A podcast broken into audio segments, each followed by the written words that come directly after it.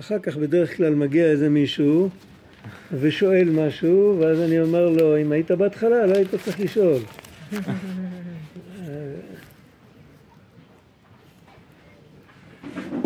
אז מה היינו בברית מילה? כן, כן. כן. יש כאן, זה, זה נושא ארוך, מורכב, שחייבים להסביר אותו בעל פה. יש לו כמה, כמה קצוות שאפשר להיכנס אליו. אה, יש כמה דברים שנאמר עליהם שאומרים אותם בלחש. מה אנחנו אומרים בלחש בתפילה? כל. תפילת עמידה אומרים בלחש, וחוץ מזה, ברוך שם כבוד מלכותו לעולם ועד, אומרים בלחש. בתלמוד כתוב, שם זה ברור שזה משל, זה כתוב שאם יש לאדם אה, אישה נמוכה, גבר גבוה עם אישה נמוכה, אז הוא צריך להתכופף וללחוש לה באוזן. איך כתוב בגמרא? או הנה, פתרנו את הבעיה. השתבח שמו. אוהבים שמש. אם יש לך עוד כן, אחד זה השמש יעזור. נשארה, רק הדקירה ירדה. איתתך גוצה. איתתך גוצה, גחין ולחיש לה. משם יש לנו את המילה גוץ. גוץ בתור גמד, זה מילה ארמית. גוץ לי גוץ לי. זה מילה בארמית גוץ? גוץ זה מילה בארמית. יש הרבה מילים בעברית שהם בעצם באים מארמית. מה זה? מילים הכי יפות. הרבה מילים נכון. נכון, נכון, נכון. מה זה הסוד הזה של הלחישה? עכשיו, יש מדרש פלא. אה, רק סליחה, לא הבנתי, אז הוא- לוחש למה? הוא לוחש לה את משהו- כל מה שהוא רוצה, אבל הוא אומר לה בלחש. בלחש. הוא, מת... הוא לא אומר לה בקול, אלא הוא צריך ללחוש לה באוזן, והיות שהוא צריך להגיע לאוזן שלה, אז הוא צריך להתכופף. מה זה הסוד הזה של הלחישה באוזן? מה זה תפילת עמידה? זה, זה להתלחש עם האלוקים. ללחוש לו ולהרגיש שהוא מקשיב ללחישה שלנו ולהאזין ללחישה שלו חזרה. שני אוהבים מתלחשים, לא מדברים בקול, באופן טבעי. מה זה העניין הזה? עכשיו, אה, יש עוד עניין, יש כאן הרבה, זה מאוד מורכב. יש סיפור על אה, יעקב אבינו, שהוא רוצה לגלות את הקץ לבניו לפני, שהם, לפני שהוא נפטר, ואז נסתלקה ממנו שכינה, ואז הוא לא יודע לגלות את הקץ. צריך להבין את זה באופן, אה, הרי טיפח רוחם של מחשבי קצים. לגלות את הקץ זה לגלות משהו ממה שהתגלה בקץ. אתה... אה, כן, אבל יש פינות שזה, שזה מסתיר. אם תבוא לכאן אז זה לא יהיה לך.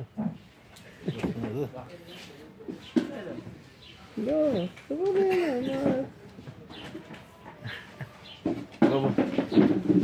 אני לא נושך. אני יודע, אני כבר איתך עשר שנים יותר. גם הנשיכות זה זה טוב. הוא אפילו הביא את ההורים שלו. יעקב אבינו, הוא רואה שנסתלקה ממנו שכינה, זאת אומרת שהוא לא יכול, אנחנו נצטרך להסביר את הביטוי הזה גם אחר כך, הוא לא יכול, אה, הוא לא יכול לגלות להם כלום כי זה נסתר גם ממנו.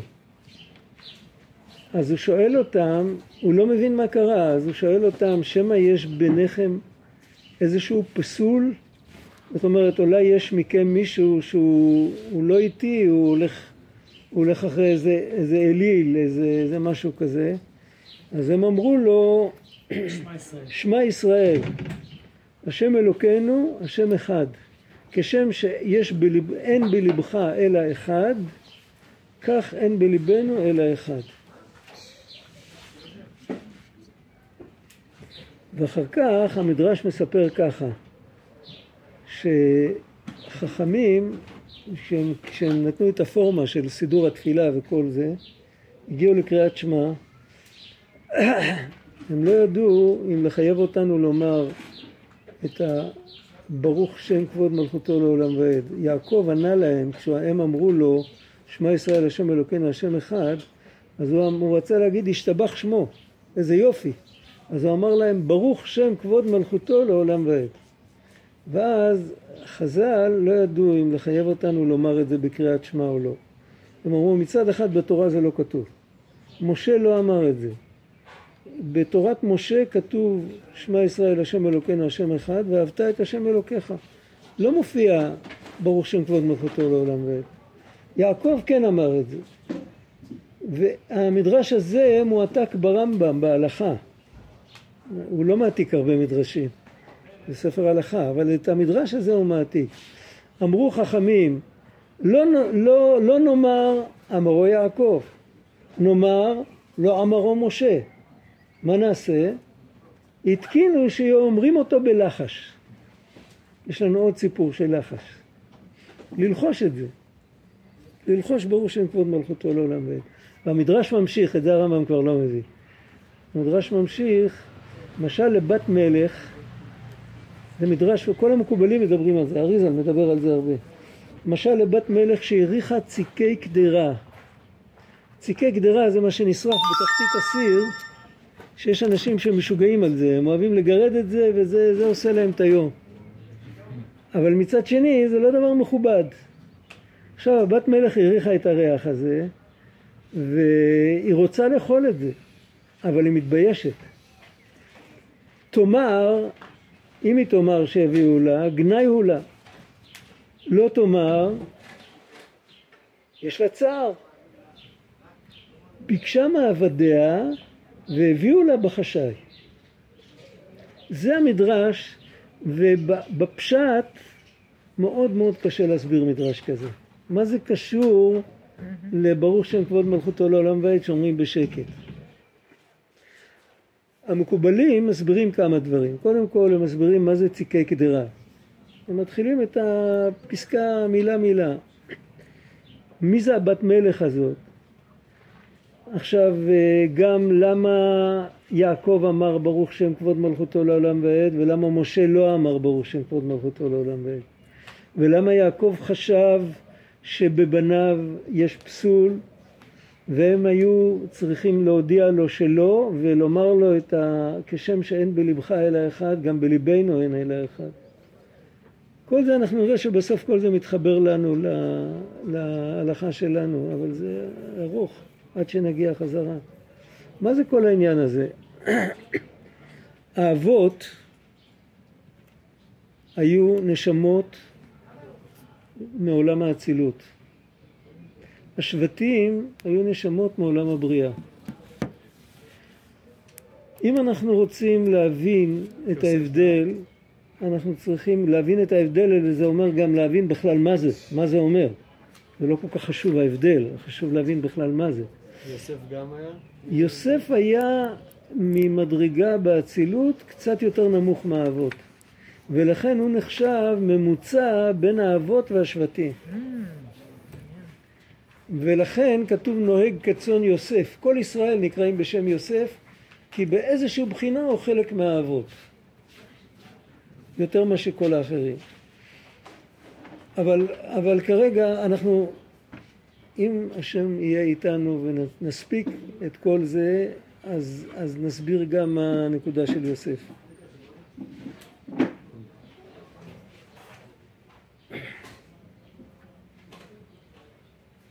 מה זה אומר עולם האצילות? מה זה אומר עולם הבריאה?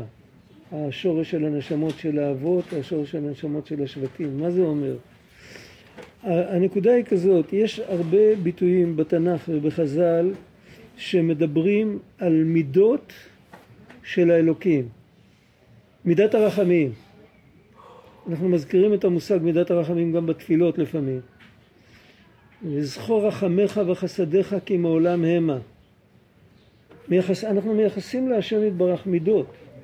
מצד שני, בתיקוני זוהר כתוב לאו מכל מידות, מכל אילן מידות אי הוא כלל. השם יתברך בכלל אין בו, אי אפשר לדבר על המידות שלו. זאת אומרת שהמידות שלו הם לא משהו, הם לא מישהו מוגדר, אלא שהמישהו המוגדר זה הוא. וכל היתר זה ההתגלויות שלו. אפשר לתת איזה דוגמה כמו שאי אפשר לשאול על זה, רואים? מי זה? אפשר לשאול מה זה. אם תשאל מה זה יגידו לך זה אצבע. אם תשאל מה זה יגידו לך זה אף. אבל אם תשאל מי זה אז יגידו לך את השם זה לא משנה אם תשאל מי זה על זה או על זה או על זה על הכל יגידו לך את אותו שם של, אותו, של אותה אישיות נכון? אז אותו דבר כשאומרים מידת הרחמים או מידת החסד או כל הדברים האלה זה הכל פרטים באחד. האחד הוא אחד יחיד ומיוחד. וזה מה שכלול בתוך האמירה של שמע ישראל. בעצם שמע ישראל מספרת לנו את, ה, את החוויה של אצילות. מה היא מספרת לנו? את המילה אחד. המילה אחד בתלמוד זה א', זה האחד, א', המספר שלו זה אחד, החטא זה שמונה, שזה מראה על כל, על כל היררכיה כלשהי באיזה מקום שהיא, זה נקרא בלשון חז"ל שבעה רקיעים בארץ. אבל זה לא דווקא המספר שמונה, זה איך שלא תהפוך את זה על כל המספרים שתדבר, איפה שיש רק גבוה ונמוך, זאת אומרת תודעה יותר עמוקה ותודעה יותר שטחית וכל זה עד שיש רמות שהתודעה היא שוות ערך לחלום הכל נכלל בתוך החטא הזה והדלת זה הכיוונים חוץ מהמעלה ומטה שנכלל בחטא אז כמה כיוונים עוד נשארו? קדימה ואחורה וימינה ושמאלה אז זה הדלת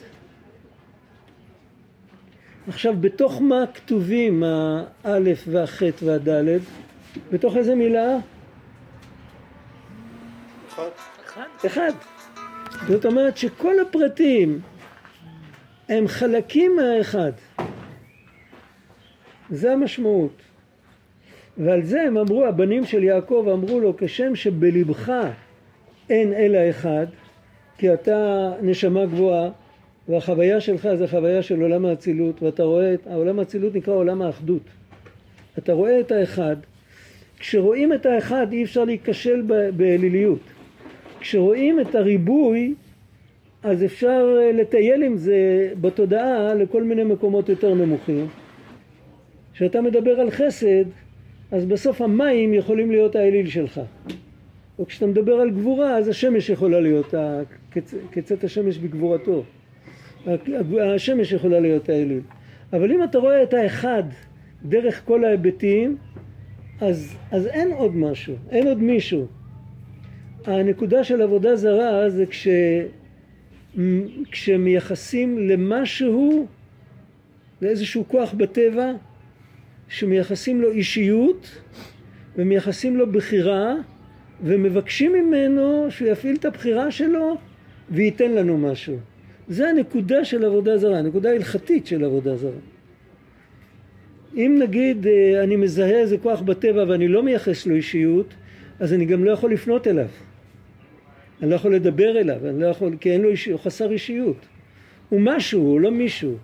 רק כשלוקחים, לוקחים, זה ברור, כשלוקחים משהו שהוא לא שלימות והופכים אותו למישהו, שגם המישהו הזה הוא לא שלם, אבל הופכים אותו בעל כוחו למישהו, הוא בעצם אצבע של, אצבע אלוקימי, איך כתוב שם בפסוק. ומתייחסים לאצבע כאל אלוקימון קטן כזה, שאפשר לסדר איתו עניינים, זה עבודה זרה. אבל ברגע שאין בלבך אלא אחד, בגלל שאתה שייך לעולם האחדות, ואתה מלכתחילה לא רואה בכל הפרטים האלה פרטים נבדלים, אלא אתה רואה בהם את האחד, אז אם אתה רוצה, אם אתה דואג לנו, אולי אנחנו עובדי אלילים, תדע לך שאנחנו באמונה שלך בדיוק כמוך. למרות שאנחנו לא במדרגה שלך, אין לנו את החוויה של האחדות, אבל אנחנו מאמינים במה שאתה חווה. לכן, קודם כל הוא חושד בהם, כי הוא יודע שהמדרגה יותר נמוכה, תמיד העליון רואה את המקום של התחתון, התחתון לא רואה את המקום של העליון, אבל העליון יכול לראות את המקום של התחתון. אז הם אומרים לו, נכון, אנחנו לא, באמת לא בחוויה שלך, זה רק כשם. כשם שאין בליבן, אין בלבך אלא אחד, אז כך בליבנו אין אלא אחד. ולכן הוא פתח ואמר ברוך שם כבוד מלכותו לעולם ועד. מה זה שהוא אמר? זה היה התגובה על מה שהם אמרו. בפסוק ברוך שם כבוד מלכותו לעולם ועד גם כן הופיע העולם, עולם, לעולם. הוא מופיע בתור ממד של זמן, לעולם ועד. אבל עולם במהות זה גם מקום. הגדר של עולם זה מעלה מטה, ימינה, שמאלה, קדימה, אחורה, והגדר של עולם מבחינת זמן, כמו לעולם, זה עבר, הווה ועתיד. ושם מופיעה המילה עולם לא כמו בקוד, ב... איך קוראים לזה? בקוד ב... ב... בתוך, ה... בתוך המילה אחד. זה לא כלול. המילה עולם מופיעה בברוך שם כבוד מלכותו לעולם ועד, מופיעה המילה עולם בשלמותה. זאת אומרת, זה בעצם הוא דיבר בשפה של הילדים שלו, שהם היו נשמות מעולם יותר נמוך. והם כבר ראו, הם כבר הרגישו את הנפרדות ואת האני. עבודת השם שלנו זה שאני עומד מול האלוקים. בעולם האצילות אין חוויה כזאת, בעולם האצילות יש שהכל זה האלוקים. עכשיו הוא פה מדבר אליהם בשפה שלהם, ובשפה שלהם הוא אומר השתבח שמו שהוא מגלה את מלכותו גם במקום שהיה יכול להיראות אחרת לגמרי. זה הרי היה יכול להיראות בצורה, תודה רבה, זה היה יכול להיראות בצורה נוראית. כי אם, אם מתחילים לזהות אם אני קיים ואתה קיים ואני שלי ואני שלך אם אנחנו נפגשים על מדרכה סמוך מדי אז אנחנו כבר מלאים מתח אפילו אם עוד לא דרכנו אחד לשני על היבלות. זאת אומרת ב, ב, זה לא זה מקום שהבן אדם הוא מרכז העולם במקום כזה. ואז, ולא משנה אם זה עולם רוחני או עולם גשמי, אבל בכל מקום שיש איזשהו, שיש לנפרדות איזשהו מקום להרגיש כאישיות נפרדת, לתכונה הספציפית, להרגיש כאישיות נפרדת, אז זה כבר פתח לכל ההידרדרות שיכולה להיות. ואז הוא אומר, ברוך השם שלא עזב אותנו, ואל תוך העולם הנמוך הזה שאתם נמצאים בו, הוא מקרין את המלכות שלו. ואתם מקבלים את המלכות שלו, אתם מקבלים את האחדות שלו. זה הברוך שם כבוד מלכותו לעולם ועד. עכשיו, אומרים את זה בלחש, עוד לא הסברנו מה זה הציקי קדרה, אבל לפי הפירוש הזה, אומרים את זה בלחש, בגלל שזה לא כבוד גדול להיות במקום הזה. זה ברור, להיות במקום הזה זה לא כבוד גדול. בבית המקדש בבית המקדש אמרו את זה בקול, וביום כיפור אומרים את זה בקול, אנחנו בלי נדר. אם השם יהיה איתנו, אז, אז נמשיך הלאה ונגיע לזה. על כל פנים... מה עם מימד השקט? עוד פעם? מה עם מימד השקט? זה לא שקט נכנס, לגמרי? זה לא נכנס לתוך זה? ללחש? תכף, תכף נראה, תכף נראה. לחש ושקט זה לא בדיוק אותו דבר, אבל תכף נראה. השקט יותר גבוה מהלחש. והלחש כאן לא נתפס, כרגע הוא לא נתפס כדבר גבוה. תכף נראה, יש, יש בזה ישר והפוך. כשלוחשים, אז מי שמקשיב צריך כאילו, כשלוחשים, אז מי שמקשיב הוא צריך להתקרב. נכון, ובעצם... נכון, נכון, נכון. עוד לא, עוד לא הסברנו את ההתחלה. אתה היית פה בהתחלה. כן. עוד לא הסברנו את ה... אם אשתך נמוכה, למה אתה צריך דווקא לגחון אליה? למה שלא תדבר אליה בקול רגיל והיא תשמע? מדהים. למה צריך דווקא לדבר לאוזן? מה העניין? תכף נדבר על זה. אם אני לא אדבר על זה, אז תזכיר לי. אני לא קורא מתוך ספר, אני צריך לזכור את הכל ככה. עכשיו, אם נלך, נחזור עוד פעם, מה זה הציקי קדרה האלה? מה זה? המקובלים מסבירים שזה הסגנון, מה שכתוב בספרים, שזה התענוג שיש למעלה מעבודת הבירורים. מה זה העניין של עבודת הבירורים? מה זה התענוג שיש מעבודת הבירורים? אז אה, צריך להבין, זה כמו, תחשבו על אה, משפחה שיש שם ילד שהלך לעולם התחתון.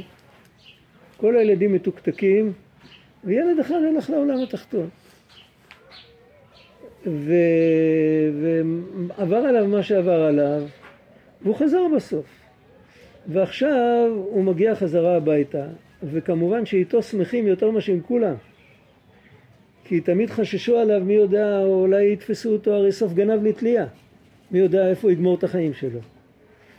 אבל מצד שני, אף אחד לא מתפאר בו. שמחים איתו, אבל זה לא כבוד גדול. בפרט אם האבא והאימא לוקחים בחשבון שייתכן שזה אשמתם. הם לא הלכו איתו כמו שצריך ללכת, הם לא דיברו איתו לפי האופי שלו. אחד שהולך הצידה אז uh, יש חלק תמיד למבוגרים.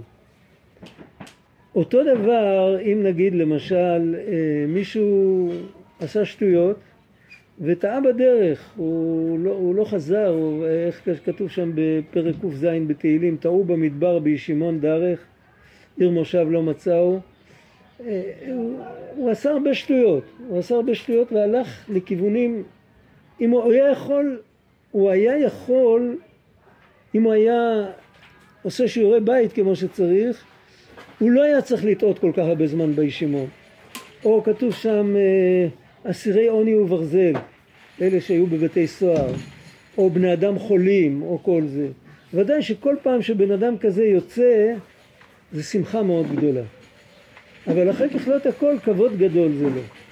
הוא יודע שאם הוא היה מתנהג כמו שצריך, הוא לא היה מגיע לעברי פי פחת. ויש לפעמים שהנפש שה... הזאת, שהיא טעתה והתבלבלה וכל זה, היא מקבלת עונש אחר כך. לפעמים בן אדם גומר את החיים שלו בלי לחזור למקור, בלי... הבן אדם אה, לא רק שהוא ירד לעולם הבריאה, לעולם היצירה, וכל פעם הוא מרגיש את עצמו יותר נפרד ויותר נפרד, בסוף הוא מגיע לעולם הזה, ופה נותנים לו את, ה, איך אומרים, את היהלום של הכתר של המלך, נותנים לו להיות בעל בחירה. רק המלך עצמו הוא בעל בחירה, רק האלוקים בעצמו, נותנים לו את הבחירה. הבחירה זה לא דבר טבעי, בדרך הטבע אפשר להוכיח שאין בחירה.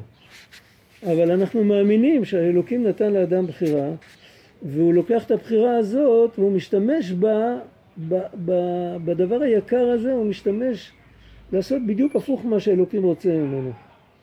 עכשיו, חלק מה... הרי תמיד עונש זה תיקון, עונש זה תמיד סדרת חינוך, אף פעם עונש זה לא נקמה. אז לפעמים בן אדם מקבל uh, עונש להתגלגל בתוך משהו. הוא יכול להתגלגל בתוך, uh, בתוך פרי. בליקוטי מהר"ן כתוב שבתוך הפירות יש נשמות יקרות. מה זה אומר שהוא מתגלגל בתוך פרי? אז עכשיו הוא נתון בידיים של מישהו אחר. אם יבורכו עליו בכוונה, ויכוונו שאוכלים אותו כדי לקבל כוח לעבוד את השם, אז הוא על ידי זה יוצא מהפרי והוא נכלל בתוך הנפש של מי שאוכל אותו. ואחר כך הוא ממשיך לעלות והוא עולה עד, עד השורש שלו, עד המקום. וכשהוא מגיע לשם מאוד שמחים איתו, אמרנו השמחה גדולה עם אחד כזה. הוא מאוד שמחים איתו. וזה התענוג, התענוג הזה שמקבלים אותו למעלה, לזה קוראים בת מלך שהאריכה ציקי קדרה. זאת אומרת זה דבר טעים, זה דבר מושך, אבל שמחים עם זה, אבל זה לא כבוד גדול. היה עדיף שהוא לא יעשה את כל המסלול הזה, שלא ייכנס לנו לתוך מלפפון או לתוך תפוח ושיצטרך לעלות שמישהו אחר יעלה אותו, אלא שהוא ילך את המסלול שלו, שילך מחיל אל חיל, שיתקדם כמו שצריך, והנפש תשוב אל האלוקים, למה צריך לעשות כזה סיבוב? אותו דבר יש ניצוצות שהן לא אישיויות של אנשים, אלא ניצוצות שנופלים על ידי מעשים רעים שבני אדם עושים. בן אדם עושה מעשה רע, אז חלק מהחיות של המעשה נופל כביכול בשבי. וכשהוא עולה חזרה, שמחים איתו. הוא עולה חזרה בעקבות תפילות, בעקבות בן אדם, בעקבות החרטה של האדם, אם הוא עדיין בחיים. או בעקבות תפילות של חברים שלו, שאפילו אם הם לא יודעים, אבל אנחנו תמיד מתפללים אחד בשביל כולם וכולם בשביל אחד. תמיד. אז איך שלא יהיה, הניצוצות האלה עולים ועולים עד השורש. וכשמגיעים לשורש, יש שם שמחה מאוד גדולה, והבן אדם שהעלה אותם מקבל משהו מהשמחה הזאת. נפתח לו המוח, נפתח לו הלב, הוא מרגיש יותר טוב, הוא מבין יותר טוב, הוא, הוא גם נהנה מזה. אבל השמחה הגדולה היא למעלה, והשמחה הזאת היא מצד אחד שמחה גדולה, מצד שני זה בחשאי. זה כאילו, זה לא, זה לא דבר ש... אה, לא שמים את זה בכותרת. זה שמחה שקטה. מה זה הסיפור של ברוך שם כבוד מלכותו לעולם ועד שאומרים בשקט? למעשה זה כל הסיפור הזה זה ציקי קדרה. כל העולמות כולם הם נבראו באופן של ירידה. מה זה ציקי גדרה? זה מה ש... זה מה שבסוף ה... זה השרוף בתחתית. השרוף בתחתית הסיר, מה ש... יש חבר'ה שאוהבים לגרד את זה, זה, זה עושה להם את היום, זה כאילו, וואי. במקלובה יש את זה.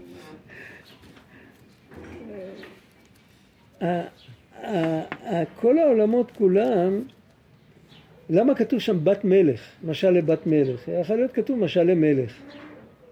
אז פה אנחנו מגיעים למבנה, עוד פעם נחזור למה שדיברנו בהתחלה על עולם האצילות ועל כל המידות, זה בעצם יש שם, זה, לכן זה נקרא עולם, יש שם מה שנקרא ימין, יש שם מה שנקרא שמאל, חסד וגבורה, מעלה ומטה זה כמו נצח והוד, התפארת זה המרכז.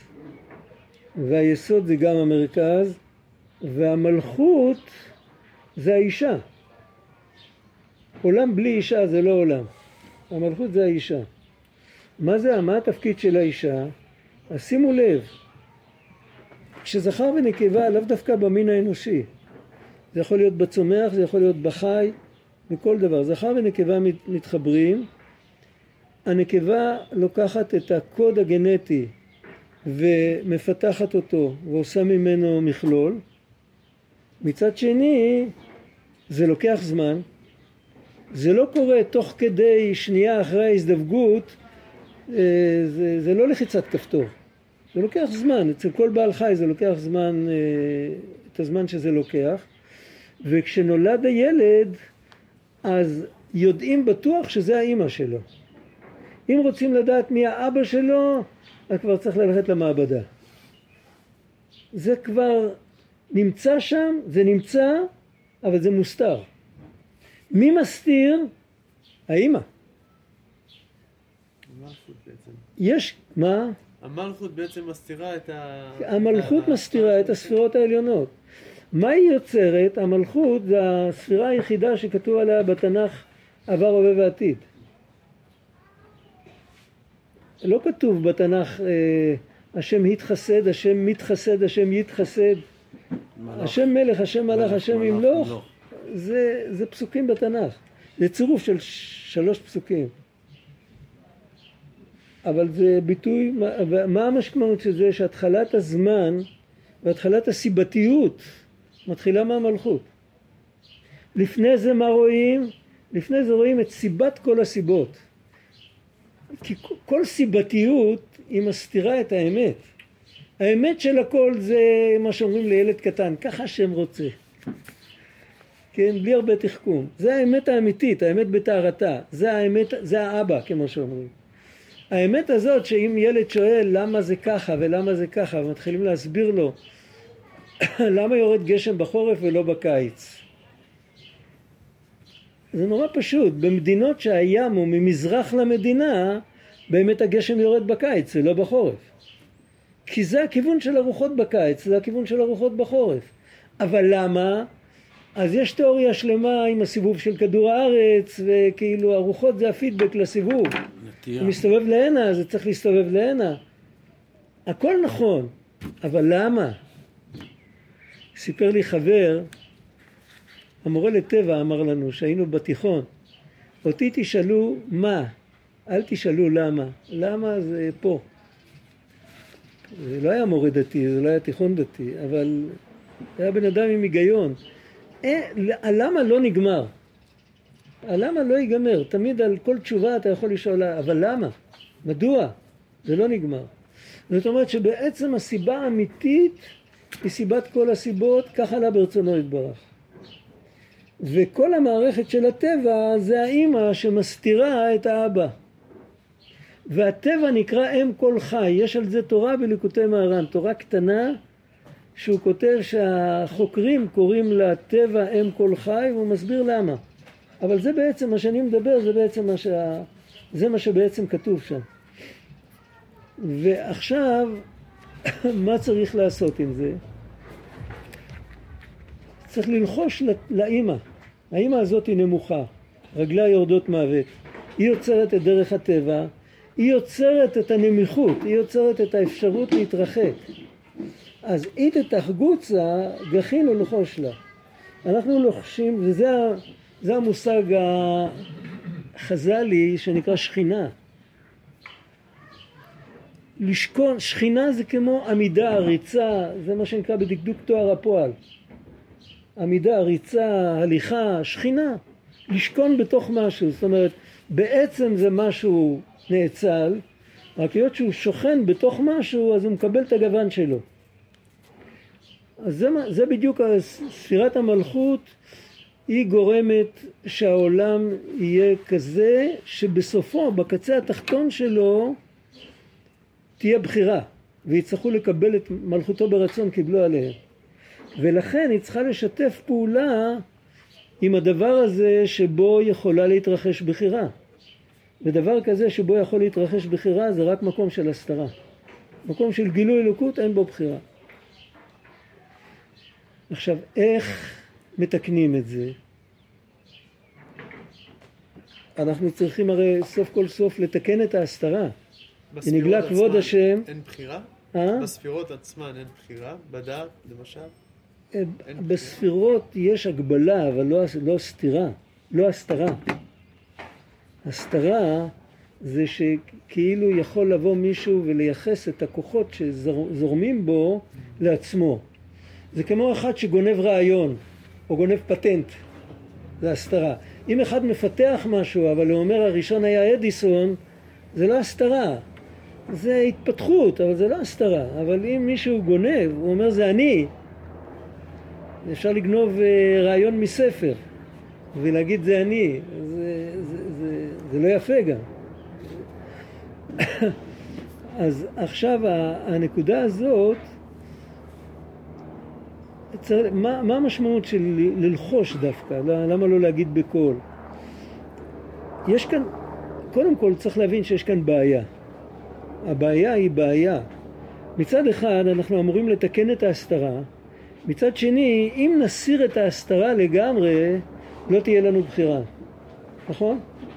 ואם לא תהיה לנו בחירה לא תיקנו שום דבר. הפכנו את כל העולם ואת כל העולמות לדבר לא רלוונטי, הם כולם נבראו כדי לאפשר את הבחירה. מה, לאן אנחנו שואפים? אנחנו שואפים שלעתיד לבוא יהיה נגלה כבוד השם, אבל מה עכשיו? אנחנו שואפים שמצד אחד תהיה בחירה והבחירה תהיה מאוזנת על 50-50 מצד שני שיהיה לנו כוח לבחור בטוב לא אור אלא כוח אם יתגלה אור שיחייב אותנו לבחור בטוב הטבע של האור שהוא מבטל את החושך אם נשים את זה על הציר של אור וחושך אז לא תהיה בחירה אתה לא יכול למקם באותו מקום ללא הפרדה אתה לא יכול למקם גם אור וגם חושך מה שאין כן אם אנחנו מדברים על כוח, כוח יכול להיות ולא, ושלא ירגישו בו. יש לך נקודת כוח בקיר. כל זמן שאתה לא מחבר לזה איזה מאוורר או איזה משהו, איזה מכשיר, אתה לא יכול לדעת אם יש שם כוח או אין שם כוח. ואתה אומר באופן רשמי, זה נראה כאילו שמו פה כזה עם שלוש חורים, זה נקודת כוח. אבל אם זה באמת, אתה צריך לנסות. זאת אומרת שהכוח הוא, הוא קיים והוא דומיננטי, אבל הוא לא מפריע ל- לעסק להמשיך להתנהל בדיוק אותו דבר כאילו שהוא לא קיים. כוח הוא תמיד משהו נעלם, הוא לא מפריע. זאת אומרת, אם אתה יכול להתעלם מהכוח שיש, אם לא תחבר שום מכשיר, אז לא תהנה ממנו, כאילו שהוא לא קיים. הכוח לבחור בטוב הוא כזה כוח. ומצד אחד, אם אנחנו רוצים, אנחנו יכולים לחבר את עצמנו לכוח הזה ולבחור בטוב, מצד שני אנחנו יכולים להתעלם ממנו. הוא חייב לבוא בשקט גמור. ולכן, הכוח הזה, מאיפה הוא בא? הוא בא ממקום שהוא הרבה יותר גבוה מהמלכות. הוא בא ממקום גבוה עד אין קץ. במקום של הוא לבדו ואין זולתו. משם בא הכוח הזה. ולכן אם אנחנו מתחברים לכוח הזה, אין לנו שום בעיה להתגבר על כל הפיתויים ועל כל הכעסים ועל כל המוחין דקטנות, אין לנו שום בעיה. אבל אם, אם יחברו אותנו לזה, לא תהיה בחירה. זה צריך לבוא באופן כזה שאנחנו נתחבר לזה. זה הסוד של הלחישה. שאם אתה רואה את האית את החגוצה, אתה רואה את הבעל הגבוה הלוחש לאישה הנמוכה, זאת אומרת הכוח עובר מהספירות העליונות למלכות, אבל זה עובר בלחש. אם תעשה ככה, אז תשמע. אם לא תתקרב, לא תשמע. אז הבחירה נשמרת, אבל אם תעשה ככה ותשמע, אז, אז אתה, אתה, אתה, אתה מנצח. ועל זה אמרו חכמים, פלא, עד כמה הם אמרו, הט אוזנך ושמע דברי חכמים. מה זה הדבר הזה? שמע דברי חכמים. בני שמע לאמרתי, איך כתוב במשלי הרבה, מה זה השהת אוזנך? יש דברי חכמים בנחת נשמעים, הם לא צועקים, הם מדברים בשקט. ואם לא תטה אוזן, אתה תפספס. זה הכוח של הבחירה. עכשיו, מי זה, דרך מי עוברים הדיבורים האלה? דרך כל פרח, דרך כל שקיעה, דרך כל נשימה, דרך כל תופעה. אם אנחנו מתעמקים, אז אנחנו רואים שם את דבר השם. אם אנחנו חולפים ליד זה בשטחיות, בסדר, מי האבא של הילד הזה? יש לו אימא, תשאלו את האימא. זהו, אין, אין אבא. זה, זה, זה הנקודה של ההסתרה שיש. זה לא הסתרה גמורה.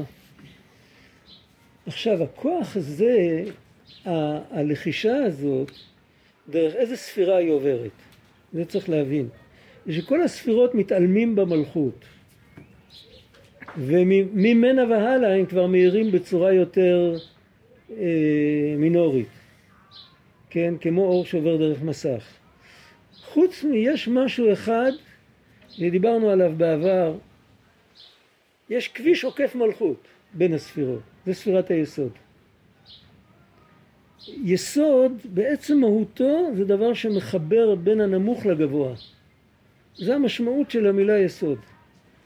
בין העומק לפריפריה, רק בפיזית אז העומק זה המקום של השורש והפריפריה זה השטחיות, המעל. היסוד ברוחניות הוא הפוך. השורש הוא למעלה והפריפריה היא פה למטה. ומידת היסוד עליה נאמר בזוהר, בתיקוני זוהר, דאחיד בשמיא ובערה. בתנ"ך כתוב בספר נחמיה, לא, בדברי ימים, לך השם הגדולה והגבורה והתפארת והנצח וההוד וכתוב אחרי זה ככל בשמיים ובארץ ובתיקוני זוהר כתוב שהכוונה היא שהוא מחבר את השמיים ואת הארץ. ובמקום הזה המקובלים סופרים את ספירת היסוד. אחרי הגדולה שזה החסד והגבורה והתפארת בספרי קבלה ישנים אני זוכר שהייתי עוזר לנקות את הספרים של הסבא שהייתי ילד קטן אז במקום חגת היה כתוב גגת. חגת זה חסד גבורה תפארת, היה כתוב גדולה גבורה תפארת. היה ספרי קבלה מתלמידי הרמב"ן, מלפני אריזל. אז אה, זה לך השם הגדולה והגבורה והתפארת והנצח וההוד, ובמקום היסוד כתוב ככל בשמיים ובארץ. מה זה היסוד? היסוד זה הכוח שלמרות הכל, למרות כל ההסתרות וכל העניינים, למרות הכל, זה עצם הלחישה. זאת אומרת, הכוח שעובר למרות שמסתירים אותו, למרות שמדברים אותו בלחש. האפשרות שלנו להאזין לו היא, זה הצינור שמחבר, איך אומרים, את האמודאי שצולל ב, בתוך המים עם החמצן שיש בחוץ. עכשיו, ולכן בתורה כתוב כל כך הרבה פעמים על ברית, ברית בין אלוקים לישראל, השם כורת איתנו ברית, אנחנו לא בחרנו לכרות איתו ברית, הוא כפה עלינו וכרת איתנו ברית.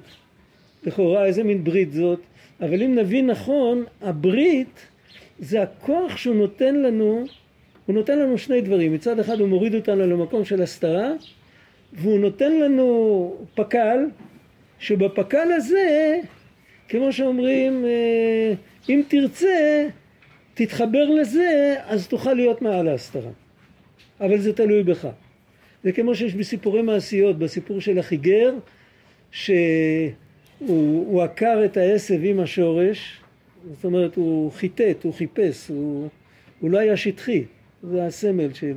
ואז הוא מצא שם אבן, והאבן הייתה מרובעת, אבל היה כתוב שם שמי ש... בכל צד היה כתוב משהו אחר, בצד אחד היה כתוב שמי שיגע בצד הזה זה ייקח אותו למקום שהשמש והירח נפגשים ביחד. זה בדיוק מה שאנחנו מדברים עכשיו.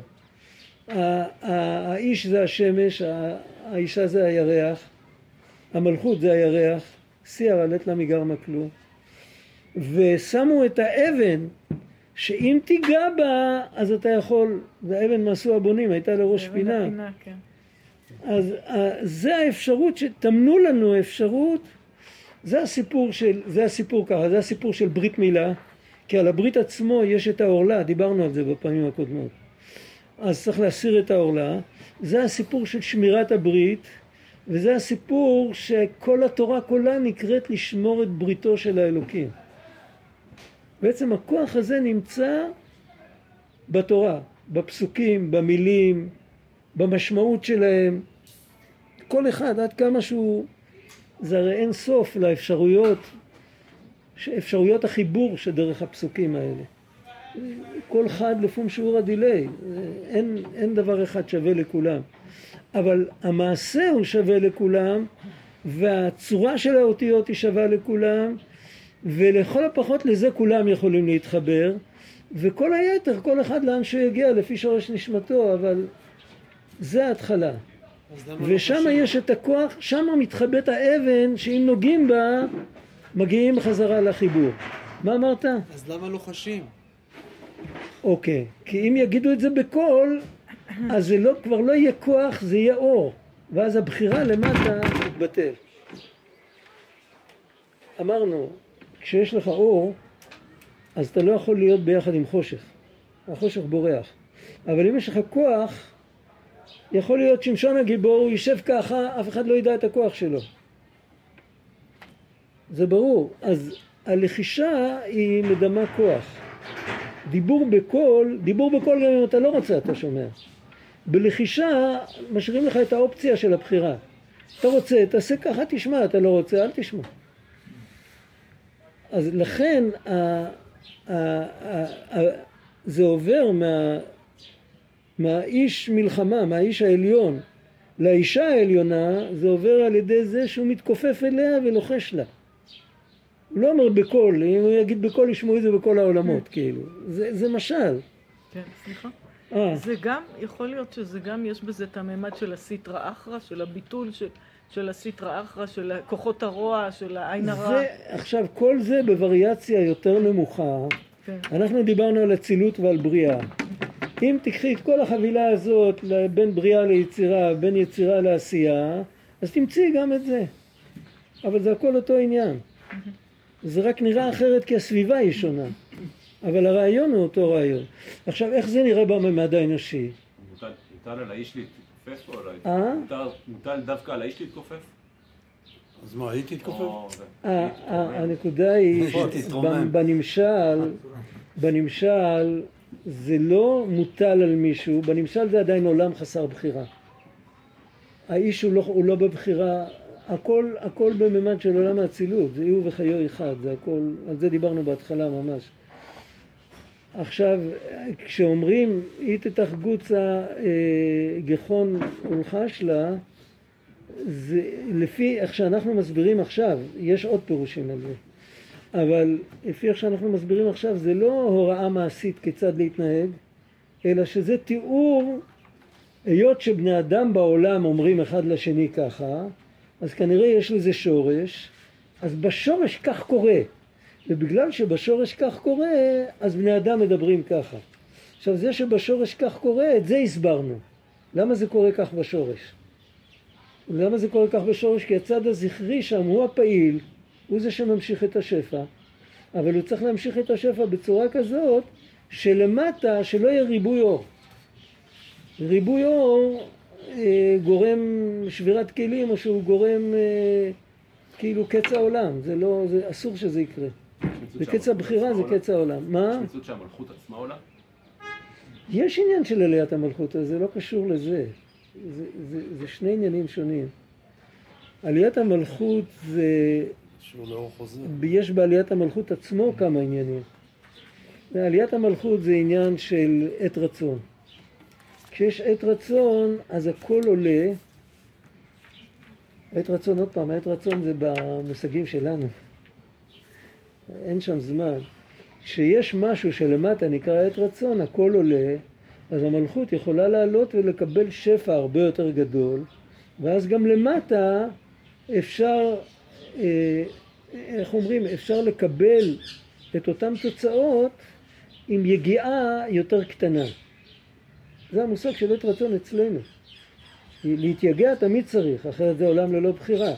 אבל היגיעה יכולה להיות הרבה פחות. זה סימן שהמלכות עלתה. אם המלכות עולה אז כולנו עולים. אבל כאן לא מדובר על זה, כאן מדובר על הדרך מתי שאין עליית המלכות. הדרך הרגילה, דרך הטבע. אז זה כולל גם את התיאור שעוד לפני מתן תורה אפילו. זה כולל את הכל, מההתחלה עד הסוף. הסיפור של יעקב ובניו שדיברו, אתה היית בהתחלה? לא היית בהתחלה. אז אה, זה היה בנוי ככה ש... טוב, אתה יודע מה, קח מישהו את ההקלטה, אז, אז לא צריך לשאול. הכל, הכל כבר נסגר מראש. הסיפור של יעקב ובניו שהוא מדבר איתם והם אומרים לו והוא אומר להם, זה הכל לפני מתן תורה אפילו. אחרי מתן תורה מתחיל סיפור חדש, זה עוד עניין. אבל על כל פנים הנקודה הזאת תמיד נשמרת. עכשיו צריך להבין מאיפה אנחנו מקבלים כוח לעמוד בניסיונות. זה לא קל. לעמוד בניסיון של שמירת הברית זה לא קל, לעמוד בניסיון של... הניסיון החברתי הוא מאוד קשה. הניסיון בכלל, אה, הניסיון להפסיק להגיד אני המלך. זה הניסיון הכי גדול. ענה אמלוך זה היצר הרע הראשי, כאילו, אף אחד שלא יעז להגיד לי מה לעשות. הוא באמת ברא אותי, לא מדובר על אתאיסטים, מדובר על אנשים מאמינים. הוא באמת ברא אותי, אז קודם כל אני לא ביקשתי, אז מה הוא רוצה ממני? וחוץ מזה, ואפילו אם הוא בורא אותי כל רגע, אם לא מוצא חן בעיניו שלא יברא אותי, אבל למה הוא אומר לי מה לעשות? אז זה, הנקודה הזאת היא, היא תפיסת עולם של מלמטה, ש- שהיא נוצרה מתוך כל ההסתרות. אם בן אדם נקי מההסתרות, אין, אין לו בעיה כזאת, אין לו תפיסת עולם כזאת. בגלל שזה כמו, כמו שנגיד למישהו שהוא יגלה את הדבר שנותן לו חיים והוא הולך למות, הוא מגלה את הדבר, הוא מגלה את, את, ה, את החמצן שמחיה אותו מכאן והלאה ובכל אופן הוא אומר למה זה עובר דווקא דרך הדבר הזה? אני הייתי רוצה שזה יעבור דרך סיגריה. הוא מתווכח, זה לא צודק. מה זה משנה? אבל זה החיים. מה אתה מתווכח? קודם כל תיקח את זה ותחיה ואחר כך נדבר הלאה. אם בן אדם היה מרגיש את זה, שזה החיים שלו, אז הוא היה בביטול הבחירה. רק בן אדם לא מרגיש את זה, אז הוא מתווכח. אז ההתחלה של הכל זה באמת ברוך שם כבוד מלכותו לעולם ועד, זה קבלת מלכות שמיים. זה התחלה של העבודה של היהודי. אנחנו לא יכולים להיות כמו יעקב. עכשיו יעקב אמר גם את השמע ישראל, שמע מהם את השמע ישראל, הוא אישר את זה על ידי משה אפילו לא הכניס את השמע ישראל, משה היה, משה זה הפנימיות של יעקב, ככה זה מופיע בזוהר, משה מלגב, יעקב מלבר, שניהם בקו האמצעי של הספירות, מי שמכיר את הדיאגרמה, ומשה זה הדת ויעקב זה התפארת, הם שניהם עומדים באותו קו, רק המשה זה הפנימיות. ואצל משה בכלל לא צריך לדבר על ברוך שם כבוד מלכותו לעולם ועד. התודעה של משה זה שמע ישראל השם אלוקינו השם אחד. ואת הכוח לקבל על עצמנו עול מלכות שמיים ושאחר כך נוכל לעבוד את השם כל היום, זה אנחנו מקבלים בעצם משמע ישראל, רק זה עובר דרך הברוך שם. עכשיו מאוחר כבר, אבל רק מילה אחת. בתורה כתוב אחרי זה, אחרי השם אחד, כתוב אה, ואהבת את השם אלוקיך. איך אני יכול לאהוב מישהו שאני לא ראיתי אותו אף פעם ואני לא מבין אותו ואני לא משיג אותו וכתוב אחרי זה במקום אחר את השם אלוקיך תירא ואני צריך דרך ארץ מפניו. לא ראיתי, לא שמעתי, לא כלום. על זה, זה התפילה, של, זה בעצם ההתבודדות. זה התפילה שבן אדם אומר ריבונו של עולם, אני לא מכיר אותך, אני לא מכיר אותי, אני גם לא מכיר את החברים שלי, אני לא מכיר שום דבר, אני רואה את הכל רק בחיצוניות, אני אף פעם לא יודע, אין לי את הדעת להבדיל בין אמת אובייקטיבית לבין דמיון סובייקטיבי, אין לי. אז אנא, תפתח שנייה את הווילון, תשים בצד את הכל, תן לי את התחושה שאתה איתי ותסיר את הווילון גם אצלי. עכשיו, זו תפילה שאנחנו יכולים להגיד אותה מן השפה ולחוץ, אבל אם רגע אחד זה יופיע ספונטני, זה טרנספורמציה, לא גדולה אבל אמיתית, ואז הבן אדם באמת יכול להיכנס לעבודה פנימית. רק על זאת יתפלל כל חסיד, צריך הרבה תפילות על זה. עכשיו צריך להתפלל מנחה, מי שלא יתפלל, כבר מאוחר מאוד. תודה רבה. יואב, איך אני נוסע?